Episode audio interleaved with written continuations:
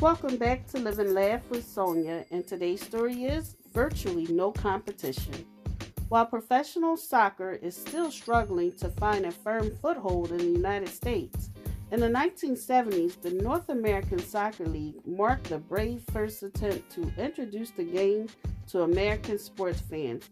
While most teams had only limited success at best, one did manage to break through the genuine mainstream popularity the New York Cosmos. It was the brainchild of Steve Ross, a passionate soccer fan who also a major executive in Warner Communication. Max Ross told his son Steve, in life, there are those who work all day, those who dream all day, and those who spend an hour dreaming before setting to work to fulfill those dreams. Go into the third category because there's virtually no competition. Thank you for listening, and if you know someone that could benefit from this podcast, go ahead and share it with them.